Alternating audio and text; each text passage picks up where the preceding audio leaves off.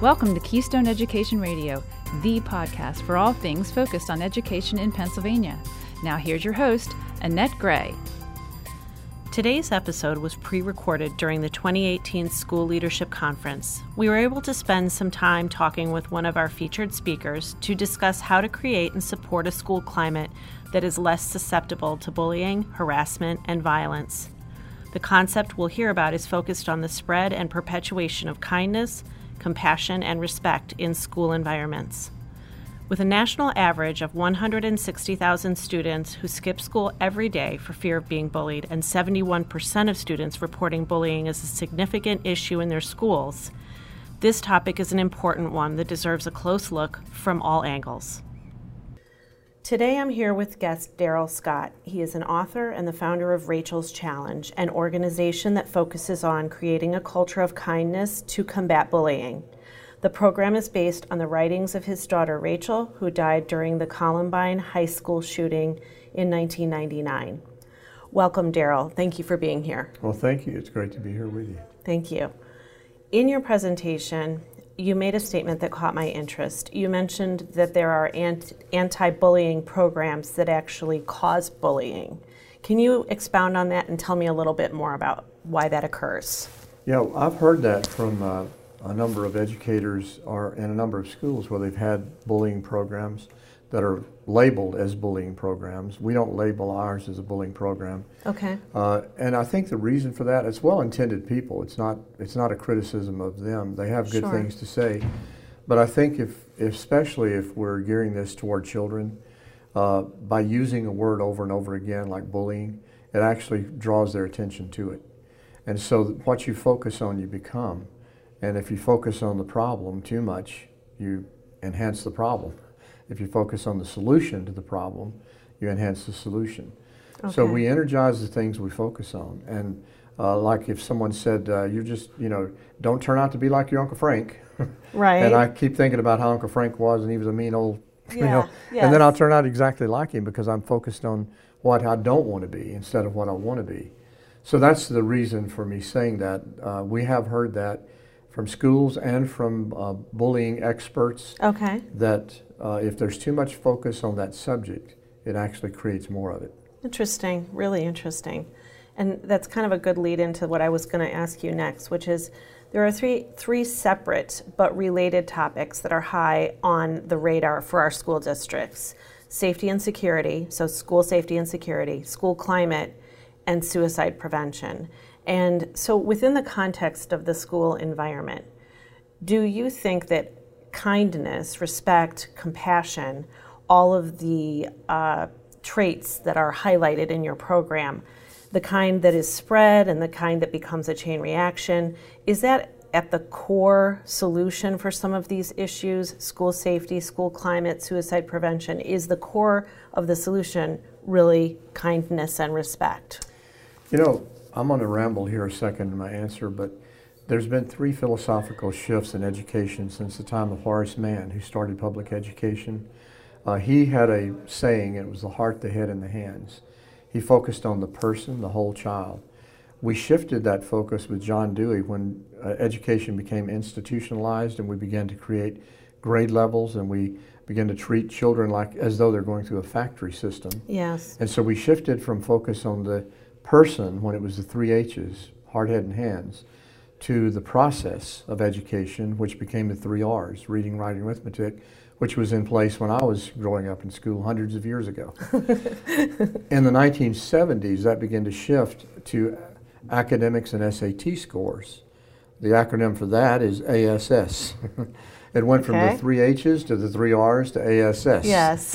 and unfortunately, uh, it became performance. And performance became the focus when money became an issue for schools. Okay. Schools were rewarded for high academic performance. So none of this was done maliciously, but it took over a period of time, we began to shift our focus. And uh, philosophical cycles sometimes go back to where they started. And I think we're on the brink of recognizing the need to go back to the hard head and hands, the whole Okay. person. And that's not just me speaking, that's Dr. Marzano, Dr. Cook, many of the great educators are seeing that we must refocus on the child. Education is not about the teacher, it's not about the school, it's about the child. And when it comes to safety, it's just as important for a child to feel safe as it is for a child to be safe. Mm-hmm. So we can talk all day about hardening the target and gun control, those issues, but we have a lot of children in safe schools that don't feel safe. Right. And if they don't feel safe, they're going to do academically poor because when their adrenaline system is pumping, blood leaves their brain to their extremities. They're in a fight and flight mode. Mm-hmm. So we need to create climate and culture, and those are two different things. Mm-hmm. Climate can change from an assembly program coming in for one day, but it's not going to last long. Right. Culture change is what's really needed, deep rooted change. And so we, we designed our programs to go much deeper than assemblies. We do trainings, we create service clubs in schools, we leave curriculum, we work with some of the top educators to provide an ongoing support system okay. for the schools we go into so that the children feel connected and safe. And there's a su- sustainable program Absolutely. in place. Yeah. From, from the beginning, I said we must create sustainability. Right. You mentioned that Rachel had two mentors for this listening audience. Who were they? Well, she had she had several, but two that I mentioned today were Martin Luther King Jr., who uh, she had read all of his speeches, and I think she may have borrowed her uh, challenge to start a chain reaction of kindness and compassion that she wrote about from a statement that he made when he said, "Darkness cannot drive out darkness; only light can do that. Hatred mm-hmm. cannot tr- drive out hate; mm-hmm. only love can do that. The chain reaction of evil must be broken." And Rachel wrote about starting a chain reaction of kindness and compassion.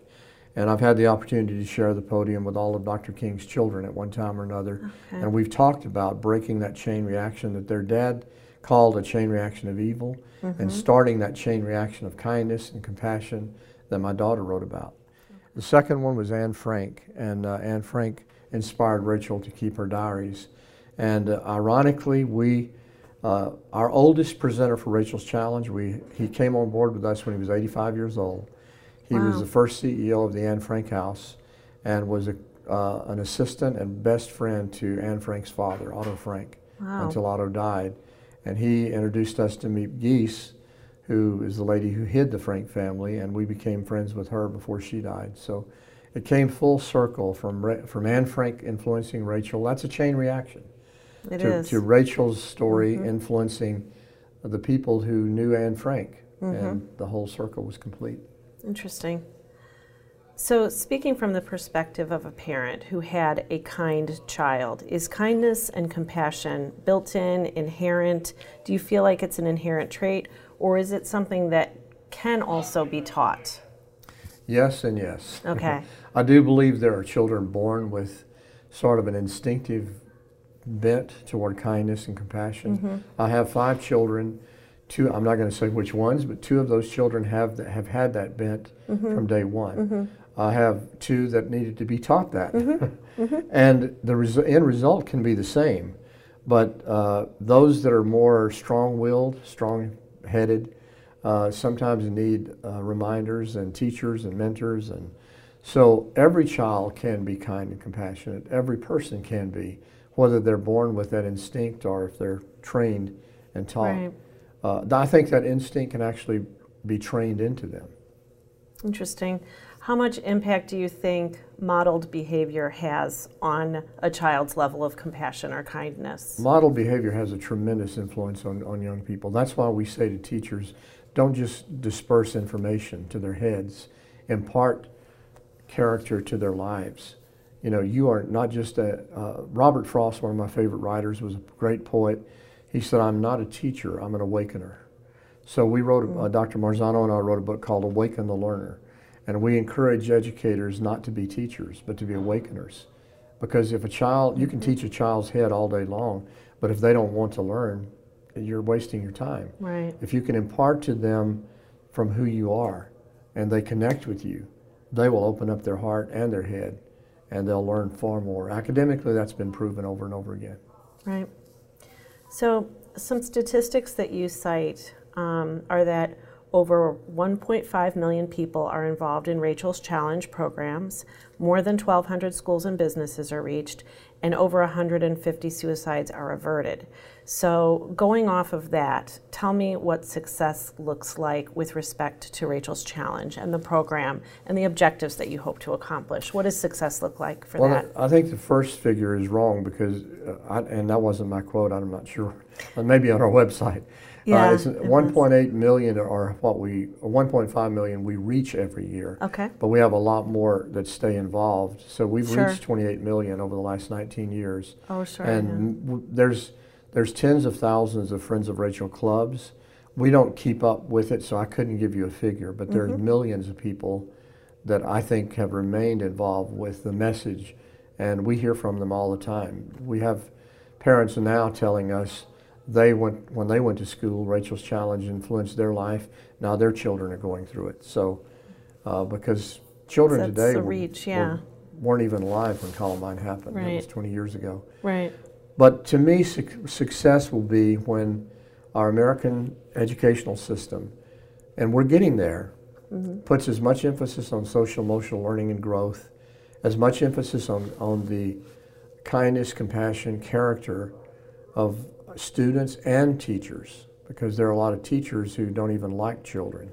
Not in nobody in Pennsylvania, but I've met a couple in other states Thank you for pre-qualifying that. but uh, I, uh, when, when Horace Mann started normal schools, which were teach, teacher training colleges, uh, they would filter out teachers who didn't like children, even if they were skilled. We don't do that anymore, of course, but I think teachers need as much education about compassion, kindness, civility as sometimes as students do. So we do both. We, we do a lot of teacher training, we do a lot of uh, you know, youth training, but uh, the success to me will be when our educational system returns to the heart, head, and hand as all being equally important.